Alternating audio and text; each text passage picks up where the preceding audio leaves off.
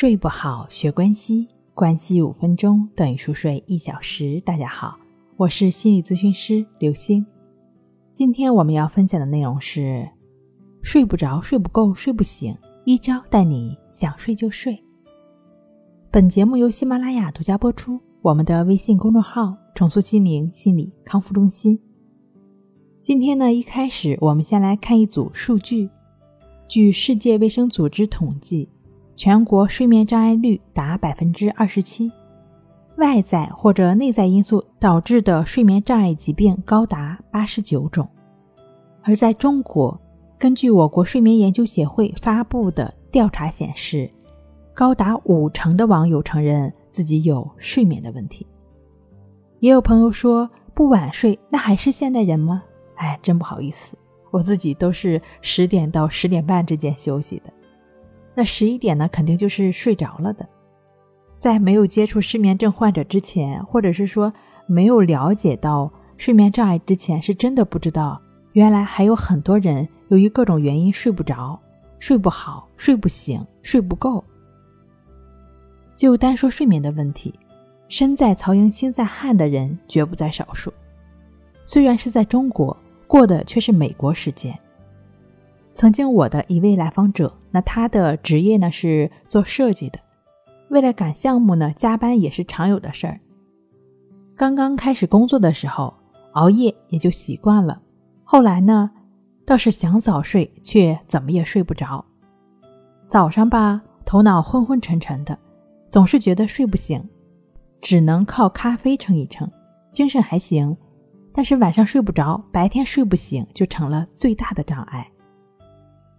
如果我说最好能够保持相对规律的运动和合理并清淡的饮食，我相信你会说我老生常谈。就像我告诉你，想减肥就要管住嘴、迈开腿一样，运动和健康饮食的确是提供睡眠的好方法呀。我理解你起不来、坚持不下去的心理预期，但是你知道。这种说自己可能会起不来，可能会坚持不下去，本身就是在给自己设置障碍。